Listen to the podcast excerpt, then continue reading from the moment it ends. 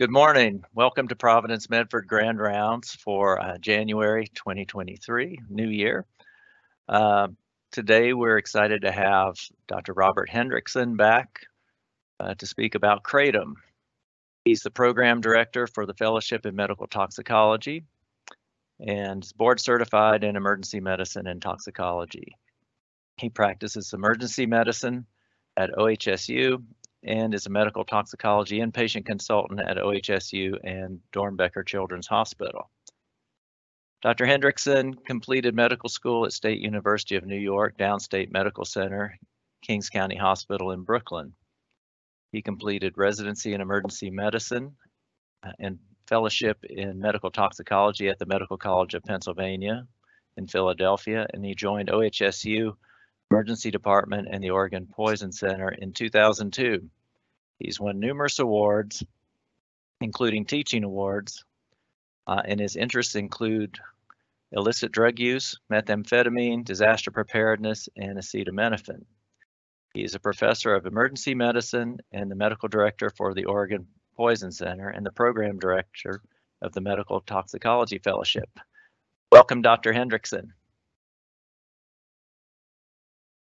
Well, thank you so much. Um, and thank you for the introduction. Um, I am going to talk a little bit about Kratom today. Um,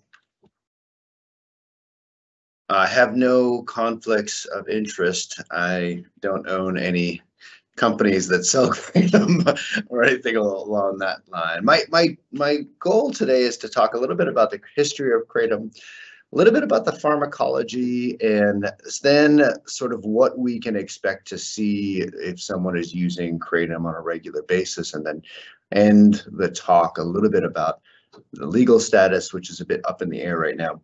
I will say to begin with that um, I have put a bunch of information on my slides.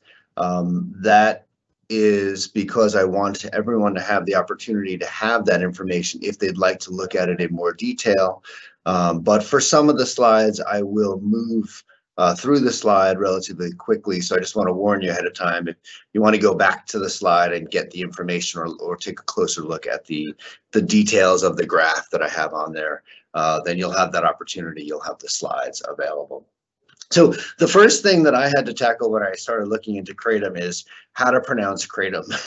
and uh, it turns out that there is no good, correct way. I have heard people say kratom and kratom or kratom or kratome, Um, and it turns out that all of these are a uh, relatively poor attempt at matching a word in Thai um, that really doesn't sound like any of them in particular. So um, I don't speak Thai, but it, it, in Thai it's something along the lines of Gatom. And so it, it comes down to it doesn't really matter how you pronounce it, just choose one and run with it. Um, you can uh, people pronounce it all sorts of different ways. None of them are correct and none of them are wrong. So i say kratom that's what i'm going to say throughout the uh, presentation. Um, but none of them are correct or incorrect. So just go ahead and keep saying whatever you've been saying up to this point. So what is kratom? Uh, kratom is the product of uh, this tree, and I've heard it described as a shrub, but it's uh, definitely a tree for sure. Um, and the product is derived from the leaves. It grows naturally in um, the um, equatorial Pacific, the, the Western Pacific, um, and it was described and had different names in each of the different areas and different languages um, that are uh, where it grew uh, um, naturally. And we um, calling it kratom have sort of adopted the Thai pronunciation, or at least roughly the, the Thai pronunciation. Uh, but there's a whole bunch of other names for this exact same uh, tree and exact same uh, leaves. So it's rather a beautiful leaf, frankly. Um, this uh, sort of bright green. You'll notice there's this vein that goes right down the middle, more on that in a little bit. Um, but the name of the plant is Mitragina speciosa. And uh, Mitragina comes from the uh, appearance of the leaf. Um, that on the right is the kratom leaf. On the left is what I always referred to as a pope hat, um, but it is actually a mitre, M-I-T-R-E. And um, the similarity with that shape is the reason why it has its name. So there's this vein that goes right down, a very, very prominent vein that goes right down the tree, uh, sorry, right down the leaf. Um, and those veins can be different colors. And the only reason I bring this up is because sometimes the kratom products are, are sold very specifically as a red vein or a green vein or a white vein um, because of at least the belief that these have different chemical compositions and relatively predictable compositions. Um, in reality, uh, the composition varies and the vein has something to do with the composition of the leaf, but um, it is not the only factor. The um, uh, uh, the traditional use of kratom was uh, chewing. So you would grab a leaf and chew on it for most of the traditional use in the areas where it grew. It was used as a very mild stimulant, um, almost the way that we use coffee or, um, you know, uh, other cultures used uh, coca leaves, things like that. You would chew, slowly chew on the kratom leaf and it had a mild stimulant effect to sort of get your way through the day. Um, you can picture on your way out to the field, you grab a leaf or two and chew on it and it has this little mild stimulant effect to kind of get you through the workday on the farm uh, or whatever you're doing. And there was a different there was a separate traditional use which was much more of a sort of relax at the end of the day type of use where they would take the leaves grind them up uh, and then make a tea or a decoction out of it um, and this was more of an effect of a relaxation effect rather than a stimulant effect. And as we'll talk about in a little bit, there's generally speaking, a low dose of kratom will give us a mild stimulant effect and a larger dose of kratom will give much more of a sedative effect. Uh, we'll get into the pharmacology in a little bit, but that is generally uh, true and that is generally how people use uh, kratom as well. So that's sort of the traditional um, use in Asia. The, um, you know, like most things, uh, if it has any kind of uh, psychoactive effects, someone is going to push the limits. Uh, and currently in Southeast Asia, there is another um, way of using kratom, which is this thing that, that people are calling 4 by 100, which, um, or 4 times 100, I should say, um, which is taking kratom, making a tea, and then adding caffeinated beverages, and then adding pharmaceuticals. Um, this picture has like cold medicine, so dextromethorphan or chlorpheniramine, uh, diphenhydramine, uh, but there's also lots and lots of other um, mixtures that include tramadol seems to be a really, really popular one.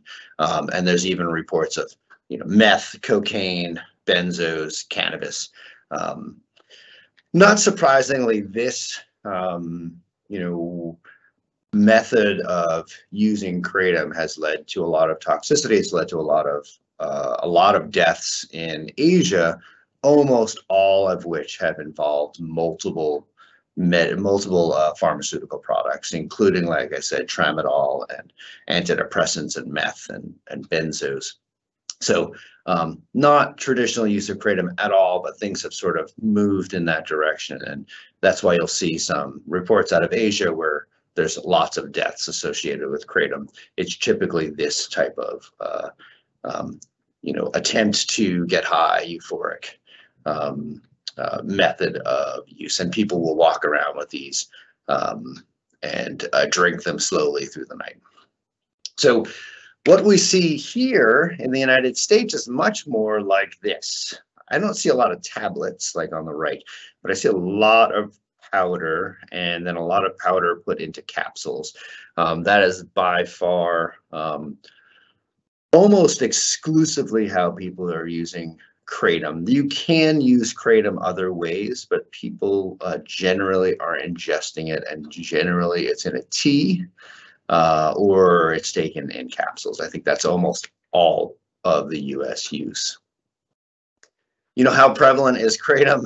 I just did a quick search. Uh, I looked at Portland because that's where I live, and I put kratom into Google Maps, and you know it's pretty much available everywhere, including multiple shops. And you could do this with any city in the country, frankly, um, and multiple shops that are exclusively selling kratom, and multiple shops that are selling you know tobacco products and kratom or cannabis and kratom.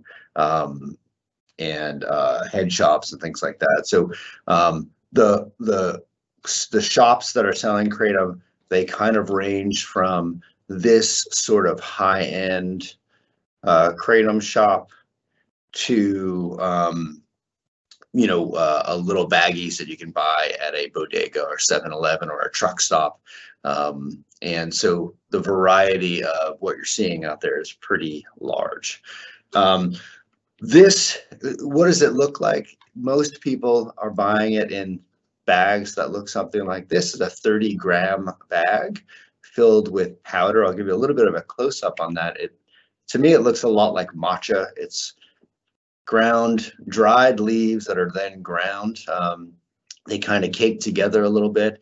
Most people are putting this into hot water and then mixing it and mixing it and adding more hot water and mixing it and you sort of make a tea. And as I mentioned before, you also seeing a lot of sales that look a lot more like this. And, you know, it's hard to say, but um, I have less faith uh, in some of these bags that they contain kratom at all. Um, or if they contain uh, other other plant products or um, which are cheaper to manufacture. So um, you know, there's very little regulation on kratom right now, and no one doesn't really know that they're actually getting kratom uh, at all when you buy. Um, and particularly when it comes in capsules as well, you don't have an opportunity to look at the material itself um, and to identify it if you know what to look for. So I went into that little shop and I asked, uh, I don't know we have to come up with a good name. You know, for cannabis, we we call the people behind the counter bud tenders, or at least they call themselves bud tenders, kind of a play on bartender. But um, I don't know what you call that uh, in in kratom sales. But um, I asked what the dose is, and what he said was, well, take about a half a gram in a tea and drink it through the morning. That'll get you through the day. That was sort of like the caffeine, like you know, if you want to replace if, you if I wanted to replace uh, coffee um, to get that mild stimulant effect, about a half a gram, maybe up to a gram. Um, and then it, I believe his quote was, if you want to put on Netflix and melt into the couch, you take about a gram or two grams. Um, so again, that sort of stimulant effect at a low dose, 0.5 grams, and then in the one to two gram, um, uh, a newbie would have more of a sedative effect. Now, uh, there is tolerance to kratom, more on that in a little bit, but um, there are lots of users that are using, uh, you know, dozens of grams per day. Um, in that really ends up in a sort of use disorder pattern or uh, abusive pattern. The last thing that I, just, I haven't seen much yet, but it's this is the part that's starting to concern me, um, is going kind of the way that cannabis went, you know, uh, starting as a botanical and then um, moving on to food products and edibles. And uh, the reason why, you know, uh, with my poison center hat on, the reason why this concerns me is that these look very desirable for small children. And um, I think that just like with cannabis edibles, this is where you know, uh, small children, infants get in trouble. They find one of these around the house that's not locked on a lockbox or uh, in, uh, you know, opaque container, et cetera, et cetera. Um, then they will uh, ingest one of these and to get get in trouble. And that this is my big concern, kind of moving forward. That said, I have not seen much of this yet, um, but you know, if if any previous products are good predictors, then this is coming down the road. Um, and they do exist in Oregon, but um, you know, like I said, most people are now still using the capsules or the powder. So uh, who is using Kratom right now? And then uh, obviously this can change at any time, but um, I, I typed in to Google non-Hispanic white middle-aged male full-time employed middle to upper class, and this is the picture that came up. So, um, but this is just a kind of a reminder that is the sort of typical. Now, obviously, anyone can use Kratom; it's freely available. Um, but most of the people that we are seeing are sort of middle to upper class, um, non-Hispanic white males, a bit more than females, um, and uh, middle-aged uh, 30 to 50, though obviously there's exceptions to all of those rules. And what they're using these for is a few things. Not seeing a tremendous, you know, when you survey people why they're using Kratom, you don't see a tremendous amount of people who are using it for that traditional mild uh, stimulant effect very small doses that you walk around with a tea all morning type of effect.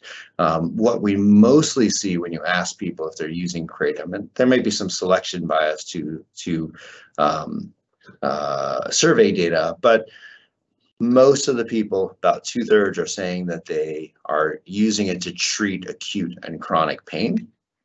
Uh, two thirds are saying that they're using it to treat mental health disorders specifically anxiety and depression. Uh, and then another large portion of people are using it for uh, substance use disorders, mostly to either decrease withdrawal symptoms from opioids or um, to uh, replace opioids uh, and sort of transition away from opioids. Now, um, that's probably not a great plan, but we'll talk about some of the data and uh, and and why I'm saying that because I think um, I think kratom has had an interesting um, history, and I think there was a tremendous amount of hope, and there still is a tremendous amount of hope that um, based on its pharmacology, it could uh, end up being a therapeutic. Uh, or one of the many components of it could become a therapeutic product. Um, I have more doubts about that now than I did uh, years ago, but um, I'll explain why that is. So it's like any plant product, it's extremely complicated. You don't have to know any of these, any of these on the right there. Um, but I think the two big uh, uh, chemicals that are contained in kratom um, are it's mitragynine and then 7-hydroxymitragynine. Mitragynine is by far the most common alkaloid. Um, 7-hydroxy is a really, really minor, minor component. Um, but uh, what happens to mitragynine is it gets metabolized to 7-hydroxy and 7-hydroxymitragynine. Uh, I'll show a little bit of the data in just a little bit, but it really seems like it's the main active active component of kratom. Most of the active component is mitragynine getting metabolized to 7-hydroxy and 7-hydroxy having effects. So what does mitragynine do? And I think this was, um, you know, one of the reasons why it looked so attractive and was so exciting as a therapeutic is mitragynine acts a lot like buprenorphine does. Um, mitragynine itself is a partial agonist at the mu receptor, so it has an opioid-like effect, but it doesn't stimulate beta arrestin, which is the the uh, aspect, the, the downstream effect that has been associated with respiratory depression, with constipation, and with tolerance. And so um, initially, mitragynine was looked at as a potential, um, not only just because it's the main component in kratom, kratom as a therapeutic, but then mitragynine as a potential pharmaceutical as well. And uh, mitragynine has a bunch of other effects, but just to clarify, it does cause an opioid effect. It does cause sedation. It's thought that pure mitragynine would have a ceiling effect similar to buprenorphine, but if you did get sedated or respiratory depression, then it can be reversed with naloxone, uh, and that has been demonstrated in lots and lots of animal studies. So uh, it is clearly an opioid agonist. Now, mitragynine gets metabolized uh, mostly to 7-hydroxymitragynine, but also to this pseudoinoxidil, um, indoxil, I should say. Um, and both of those are also um, opioid uh, receptor agonists. So unfortunately, 7-hydroxymitragynine um, is probably more of a, a, full agonist, more comparable to something like morphine, hydrocodone, hydromorphone, fentanyl. Um, much higher binding affinity than mitragynine or morphine uh, and has all of the effects of what you would consider to be the typical full mu agonist opioids. Um, it causes respiratory depression, it causes tolerance, it causes uh, dependence in animals. Um, and for that, uh, uh, and, and some interesting research that's relatively recent um, really points us in the direction that 7-hydroxymitragynine is probably the active substance that is causing most of the therapeutic or uh, uh, or adverse effects that we're seeing with kratom. Um, the the studies on mitragynine are uh, demonstrate that there's a delayed onset of opioid-like effects, um, probably because the mitragynine has to um, get metabolized to 7-hydroxy. And if you give IV mitragynine, it's not very effective. Um, and but and it's much more effective when you give it orally because the first pass metabolism through the liver converts it to 7-hydroxymitragynine, which is again likely the the active substance. So this explains why there's not a lot of people who are smoking kratom, injecting kratom, uh, doing any of the other, and almost everyone is ingesting it as a tea or a capsule or some other way uh, of orally ingesting it. And then that other uh, um, uh, metabolite is also a potent agonist at mu receptors uh, and more potent than the um, primary uh, substance mitragynine. Um, so uh, lots of squiggly lines on the page here, but the um, point of it all is it's pretty rapidly absorbed. So if you drink it as a tea or you take it as a capsule, uh, you're, uh, you hit your peak concentration in less than an hour. So very rapidly absorbed and has a pretty short half-life. So this is not something that is going to last for, you know, uh, half a day, a day, that type of thing. This is uh, you know, generally going to be a couple of hours. Um, half-life is about, initial half-life is about two hours. There's a much longer terminal half-life. Uh, but that's when most of the clinical effects have gone. Um, and uh, uh, so that's less important for sort of predicting the clinical course. Now there's, it's not, they're not just mu opioid agonists, and this is where, so a little bit more of the excitement has come. Um, most of these are also alpha 2 agonists, which may help with alleviating uh, opioid withdrawal symptoms, uh, serotonin agonists, which may contribute to elevation of mood, and D2 antagonists, which has been theorized at least to be potentially antipsychotic. Um, and so one, this is part of the excitement of these um, chemicals and the exploration as for them as pharmaceuticals is that they might be alternatives to antidepressants, alternative to antipsychotics. Um, and then alternatives to opioids.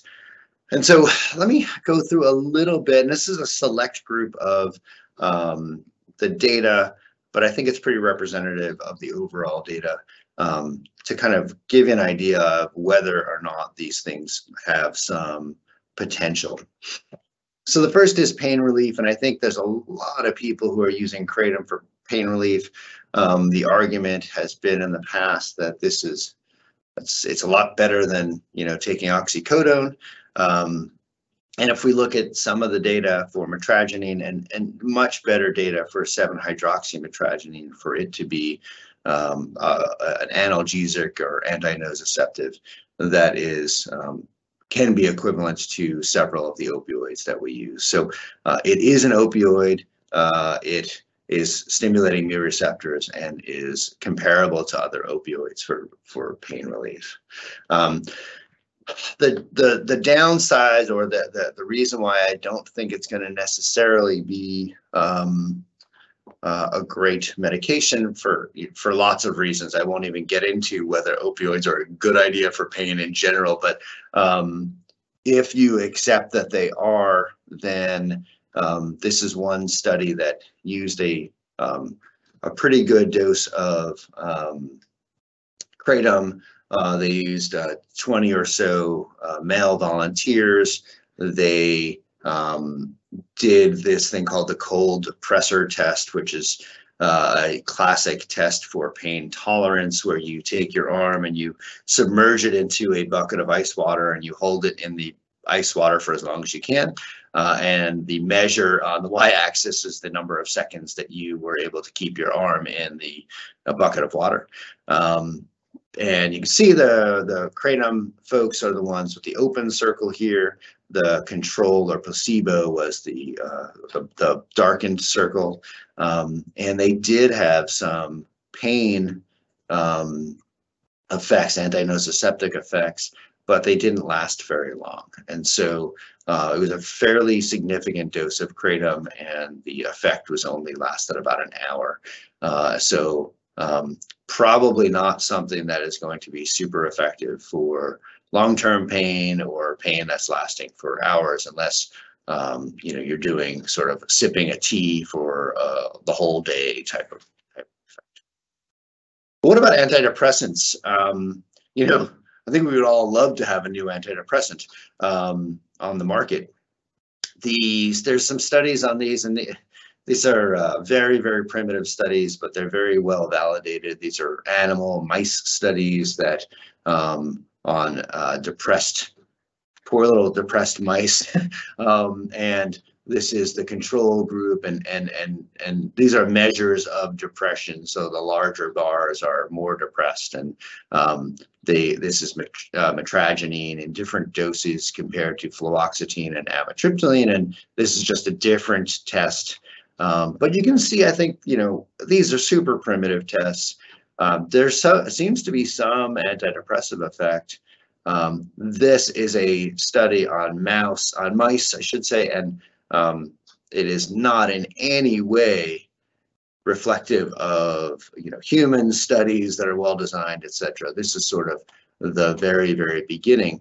Um, but we also, and you can see this sort of a dose related effect here, but we are getting into pretty big doses of um, 30 milligrams per kilo, you know, ends up being two or two or two and a half grams of metragenine, which is a uh, very significant dose and has significant opioid effects as well. So um, I don't see metragenine particularly um, becoming an antidepressant, but remember there's all sorts of other chemicals that are in uh, kratom. And so I think this is the hope that we'll find one of those that might be antidepressant, but we're not there yet. And I would not say that there's any data that suggests that using kratom would be a would be a uh, you know comparable antidepressant effects to the other antidepressants.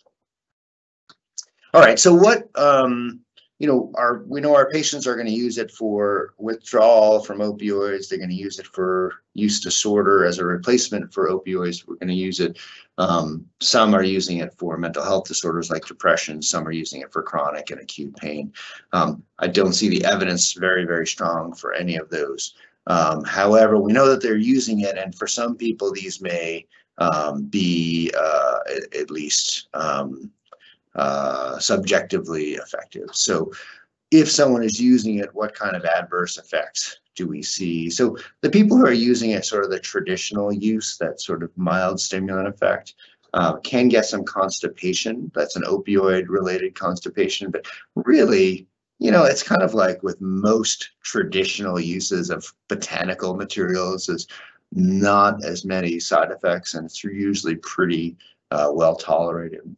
Where you start to see big side effects like overdoses is when people are using higher doses. Typically, they're using it to get high or obtain euphoria, or they're mixing it with other medications, um, and uh, start to see um, uh, adverse effects at very, very large doses, things like five grams per day, which is um, a pretty reasonable dose, um, or you know, use of kratom several times a day. Now, there are a couple of other effects. This is hyperpigmentation that's been fairly well described. Um, it's photosensitive, so it's in areas that are exposed to the sun, and they get not just a sort of deep red, um, you know, sun uh, exposure, but also it has an aspect of a gray discoloration. Uh, it's not understood what is the cause of this or which individual chemical in kratom, but it's been described on multiple um, chronic kratom users. The other issue that uh, has been reported multiple times is cholestatic uh, hepatotoxicity. So there's not a lot of cases. Um, the FDA collected just 11 uh, cases that were really convincing that this the cause was kratom.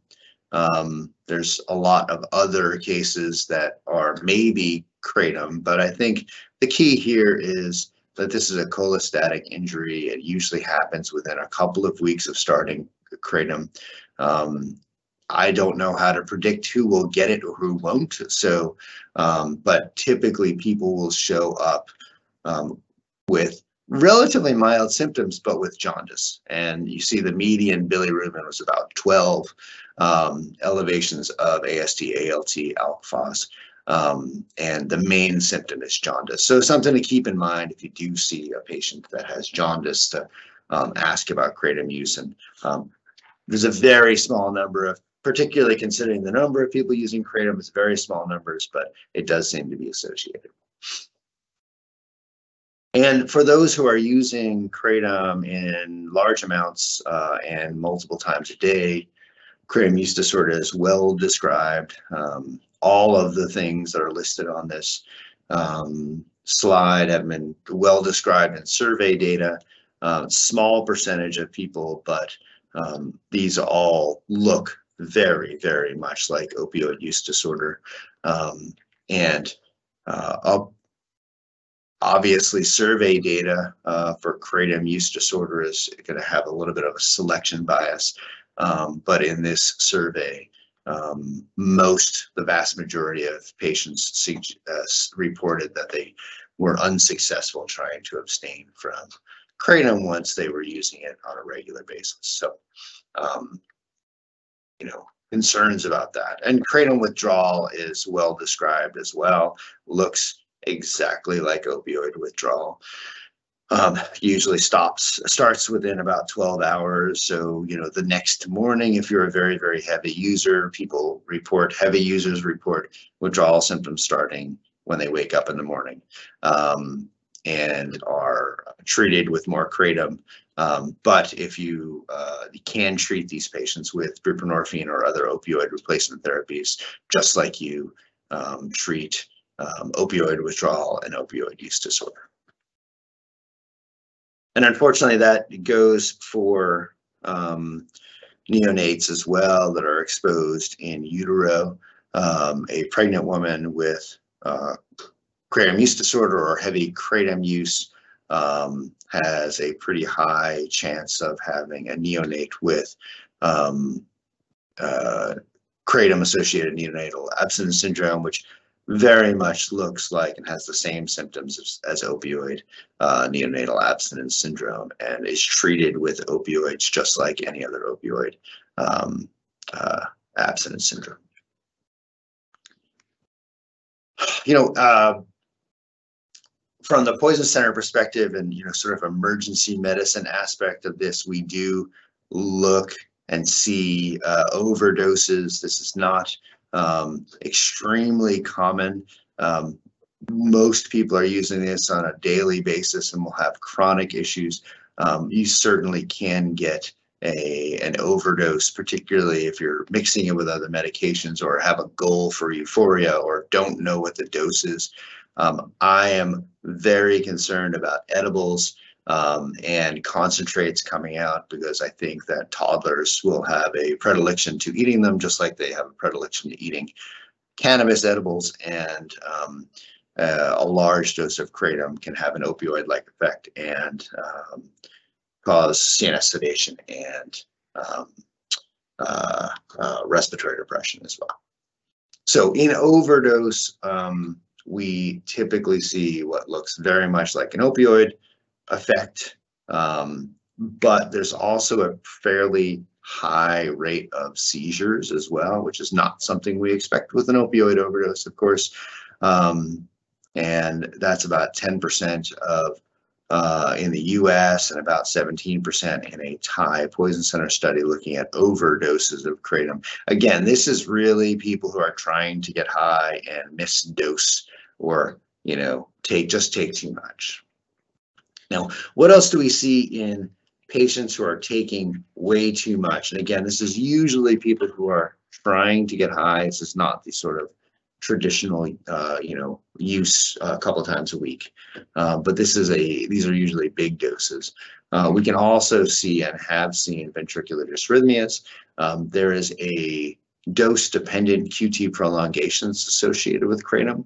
Um, polymorphic V-tach or torsades um, has been well described. Uh, it really seems like um, people who are using kratom chronically, if they're not under the effects of kratom currently, their QT is normal. Uh, but while they are under the effects of kratom, their QT prolongs. So uh, this is not one of those effects where a chronic kratom user, if you do an EKG, they'll probably have a normal QT, but if they're currently feeling the effects of kratom, they would have a long, a long QT, and if they took a very large overdose, their QT would be uh, significantly prolonged. And there's been, you know, I mentioned it already that you can have an opioid related respiratory depression. There's a lot of debate about this. And if you, uh, there's a lot of more, more, de less debate and more just opinions about whether or not it can happen. A lot of this is based on earlier data where mitragynine didn't really seem to cause respiratory depression, but mitragynine is not kratom. Um, you know, once you ingest kratom, that mitragynine gets converted to 7-hydroxy. Um, and um, what we do know is that um, if you give mitragynine to or 7-hydroxymitragynine to animals, you can cause respiratory depression.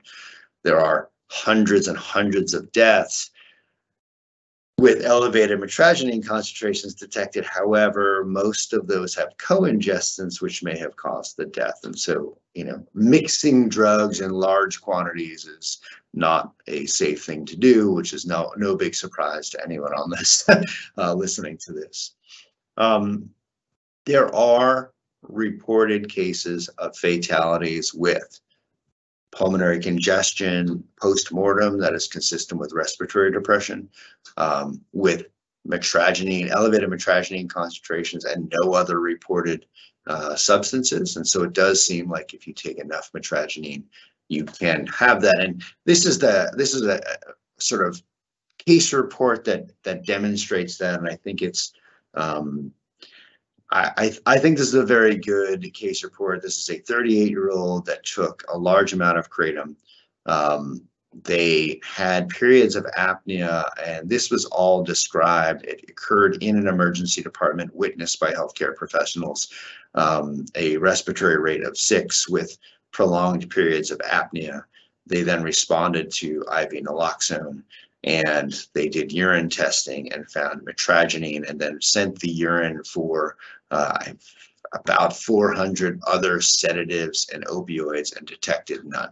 And that included some of the novel opioids that we're seeing uh, being abused as well. So this is really convincing to me sort of from the clinical aspect. And, and as I mentioned before, if you take a, um, a mouse or another animal and you give them 7-hydroxymitragynine they will stop breathing or have respiratory depression. This is one study where they gave mitragynine. Um, this is kind of interesting too. They gave mitragynine um, and then um, also gave, and they developed uh, respiratory depression, but then they gave ketoconazole also, which inhibits the metabolism of mitragynine to 7-hydroxymitragynine and didn't find any respiratory depression. So this really suggests that metabolites of 7-hydroxymitragynine that's causing the respiratory depression um, and not the mitragynine uh, all by itself. Another issue for um, you know, for uh, caring for patients who are using kratom is drug interactions. These are pretty potent inhibitors of CYP2D6 uh, and also moderate inhibitors of CYP3A4. Um, where does that get us in trouble? Uh, you know, obviously the list of medicines that are metabolized by either of these CYPs is extremely long, but uh, some of the ones that make me a bit concerned are the antidepressants, um, Antidysrhythmics has me very concerned, beta blockers and opioids, and 3A4, I'm sorry, and, and CYP2D6 interactions have been fairly well described in case reports. People developing serotonin toxicity from their uh, antidepressant with kratom, um, and um, uh, people developing opioid toxicity because they're co-taking opioids with the kratom. And then 3A4 is things like antidysrhythmics and other opioids, as well as benzos. And um, these have been fairly well described as well. It does actually make you think a little bit about uh, some of those deaths that were co-ingestants. And unfortunately, the most common co-ingestants are opioids and benzos, both of which uh, get metabolized predominantly by CYP2D6 and 3A4. So uh, these can be particularly kratom, I think can be the adverse uh, effects or interactions with kratom can be particularly concerning for people who are using opioids and benzos, which unfortunately is also a key group uh, who are using kratom to decrease their opioid use. So um, I think that is one of the more concerning aspects of the drug interactions. Also the antidysrhythmics and the beta blockers. So let me uh, wrap up my talk with just talking about its legality because this has been quite a roller coaster ride. Um, the kratom is restricted or banned in multiple uh, Asian countries. Thailand had it banned for uh, about 80 years and just made it legal again in 2021. Um, Indonesia, interestingly, uh, grows naturally there. It's it's uh, restricted the uh, domestically, but you're allowed to grow kratom and harvest kratom leaves uh, to supply uh, to export. So uh, Indonesia is one of the largest suppliers of kratom to the United States, but it's actually restricted domestically, uh, which is fascinating. Uh, across the world, there are uh, a sort of patchwork of whether it's you know illegal or legal. This is a list of some of the countries where it is illegal. And then in our state, it's in um, more of a state by state, sorry, in our country, it's more of a state by state issue in um, 2016, um, the DEA, at the request of the FDA, um, issued a report saying that they were planning on scheduling kratom uh, and its constituent chemicals as a Schedule One drug, as a as an opioid, essentially, uh, as an opioid of abuse, I should say. Uh, but that was quickly withdrawn uh, based on some very, very heavy pressure from um, lobbyists, mostly for the supplement industry and for the kratom industry as well. Uh, and it now sits in um, a sort of limbo where it's not regulated and it's not scheduled. Uh, it remains a chemical of concern by the DEA and um, the FDA uh, has banned its import, although clearly it's making somehow making its way into the United States because we see it everywhere at all, you know, every truck stop on the highway you can find. Um, without going into all of the details, this is a, you know, United States is a patchwork. Uh, this is kind of like when you look at cannabis legalization. Um, it is illegal in some states. It is fully legal in other states. It has regulation in other states. Um, we have in Oregon, we have some regulations. There's a bill to increase regulation um, as well, um, and to um, uh, to assure that what you're getting is kratom, um, and many many different ways of uh, regulating this throughout the country. So, uh, what do we know? Uh, kratom is uh, out there. It's very, very common. I think a lot of our patients are using it. Um, the take homes are that mitragynine is not the only, uh, it's not the is not the only constituent here. Probably 7-hydroxy is playing a much bigger role than was previously thought. 7-hydroxy is a uh, full opioid uh, mu receptor agonist with all of the uh, good and bad that goes along with that. Uh, in overdose, we see opioid effects, but we also see seizures and ventricular tachycardia uh, and respiratory depression. It's currently legal. Um, state laws vary and it is relatively unregulated. Um, and uh, does it have therapeutic use? I think the plant product uh, probably doesn't have much uh, in the way of proven therapeutic use. I am open to seeing more study because I think that's what is needed. Um, but a lot of the constituent chemicals, not necessarily 7-hydroxymitragynine, uh, are very promising for some of those effects. So we'll see what happens um, as things go along. And I'm happy to take uh, questions. I wasn't able to keep up to date on the chat, so. All right, I'll just, um, thanks, Dr. Hendrickson. Um, mhm. I'll just remind folks that if you have questions, please type them into the Q and A chat. Um, I have a couple. Um, Please. First, um, if you're seeing a patient, um, in the ED or in your office and you have concerns about this, I'm, I'm guessing this won't show up on a normal urine drug screen. So how would you go about detecting its use? Yeah, it's a great question. It does not show up on urine drug screens. Uh, in fact, it's incredibly, it's not that it's difficult to do the lab test, it's just difficult to find a lab that will do it. Um, so I think that this is uh, the, really the only reliable way to detect this is going to be to ask. Um, you know, whatever your question is about, do you take over the counter supplements? Are you using kratom? Are you using cannabis? Are you using CBD? You know, there's lots of these things.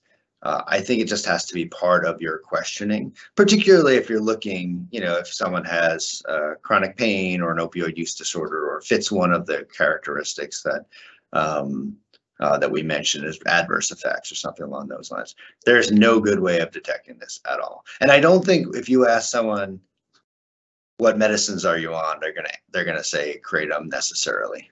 Some might, but so I think you have to you have to ask. You have to find a uh, list of things that you want to know about and ask them specifically. Yeah. Right, thanks. Uh, Mhm. somebody did type into the chat that this test is available by confirmation in Providence Drug Confirmation Oh, nice. Mitragynine Kratom Urine Lab 25176. So. Fantastic. I did I not love to that. hear it. I didn't know that either. I'm glad to hear it. Yeah, we've historically had a lot of difficulty finding labs, um, and it ends up being a send out. So that's this is great news. Thank you for letting me know. Um, and I think you touched on this. Um, I think there was a slide on treatment for uh, uh, substance use disorder, specifically with kratom. Um, yeah, buprenorphine was effective. Is that correct? it's you know, yeah. I, uh, there's case series and case reports. I, I will say, you know, I, the the level of evidence is not tremendously high, but um, clinical uh, experience and case series and case reports suggest that buprenorphine is effective. Now, um, uh, obviously, there needs to be a lot more study on this specifically, and a lot of the people who are getting treated with kratom use disorder also have a coexisting opioid use disorder. Uh, and so it may be simply that buprenorphine is effective for their opioid use disorder. That said, that's the pathway I would go. I would um, use opioid replacement or whatever you're using for opioid use disorder uh, is the method that I would use for someone with kratom use disorder. Thanks. Um, and does this uh, um, at your hospitals? Do you see a lot of folks uh, in the ED or different places with acute issues related to kratom? Yeah, I you know I don't actually. I think you know, getting to your first question, uh, I don't know how much we often detect people who are using kratom on a regular basis. Um, so we don't see. I have not been seeing sort of the chronic effects.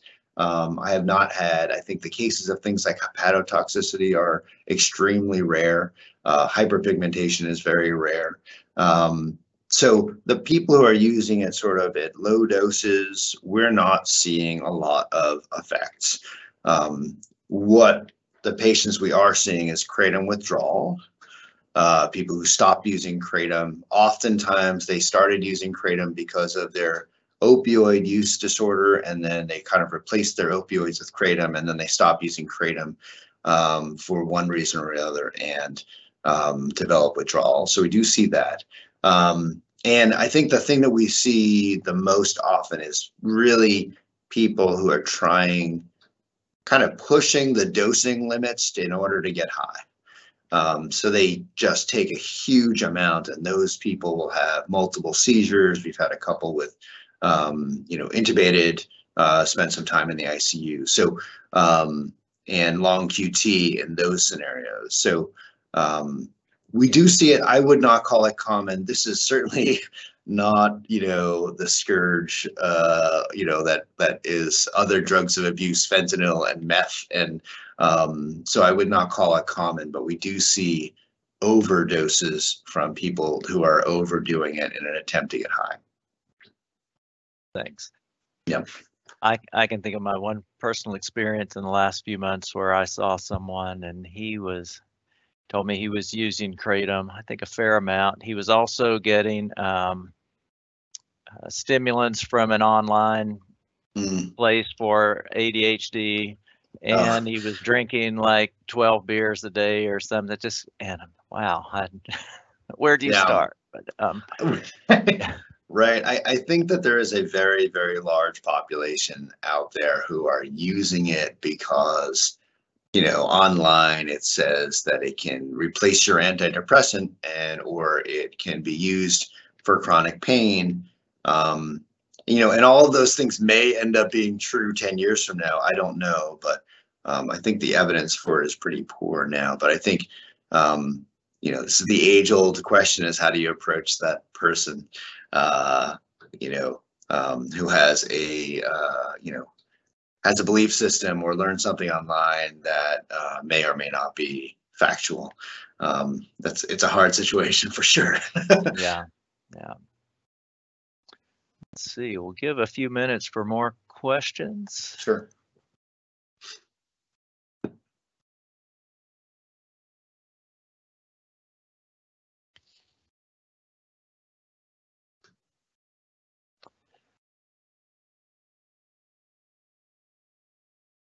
Yeah, and kind of getting back to what we were talking about before, I would just encourage people to ask. You know, I think this, I think kratom use is a lot more, you know, you, you Mhm. can't you can't support all of those kratom shops with that without being without it being uh, fairly common. So I think there's a lot of people using it. Um, again, I would not be too concerned about the occasional user in tho- those scenarios as long as they're not overdoing it. You know, it, it probably has a pretty good safety profile.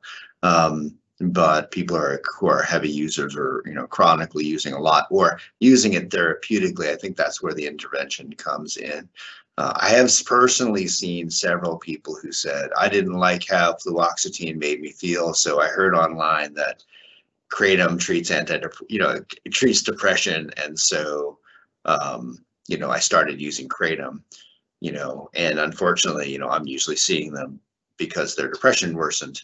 Um, so I think that that's something to be cognizant of. Um, people switching from their antidepressants or their opioids uh, or um, you know even antipsychotics because there is a lot of you know the, if you go to depending on what blog you go to you know or what website you go to there's going to be a lot of people saying that it's effective for psychosis or effective for depression and um, you know the, the, the the details of those studies are not particularly supportive but um, those are those are some semi-factual um, comments. So, and it sounds like the the prospects for banning kratom in the U.S. are pretty um, low. I think so. I you know um, my yeah. I mean the DEA very quickly. I think it was within two months withdrew their application to or their intent to uh, schedule it. Um, the my personal hope is that uh, obviously I, I, think that needs to be revisited for sure. Um, but if that doesn't happen, I, I, one of the things I would like to see is that at least at a bare minimum, a significant regulation. Um, I think that when you buy a capsule in a uh, you know truck stop, um, like most supplements, I'm not convinced what you're getting is kratom. Uh, and so at least with regulation, at least you're getting kratom. There's lots of reported cases of um, kratom capsules being adulterated with tramadol or with oxycodone or um, other pharmaceuticals. And so um, at least with regulation, at least you'll know you're getting a botanical product that came from the tree that they're saying it's from. And you're not getting pharmaceutical products that um, have variable doses. And so that would be my minimal hope is that at least it's regulated, kind of like the way cannabis is, honestly. Um, you know the dose you're getting because it's on the label. Um, you know that there's not other pharmaceuticals in there. Uh, and I think, you know, safe use kind of requires that. Thanks. We, uh, we do have another question. Um, mm -hmm. Has the Oregon Health Authority made any statements on their position as a public health risk? Oh, well, that's a great question, and I don't, I don't recall any OHA statement, but it's a good question and it's worth exploring. So I'm going to look into that a little bit, but I'm not 100% sure. Thanks. Yeah. Right.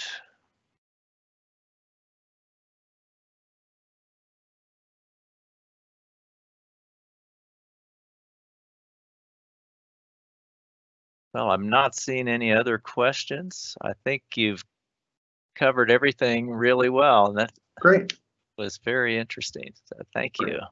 Thank you. And thanks for having me.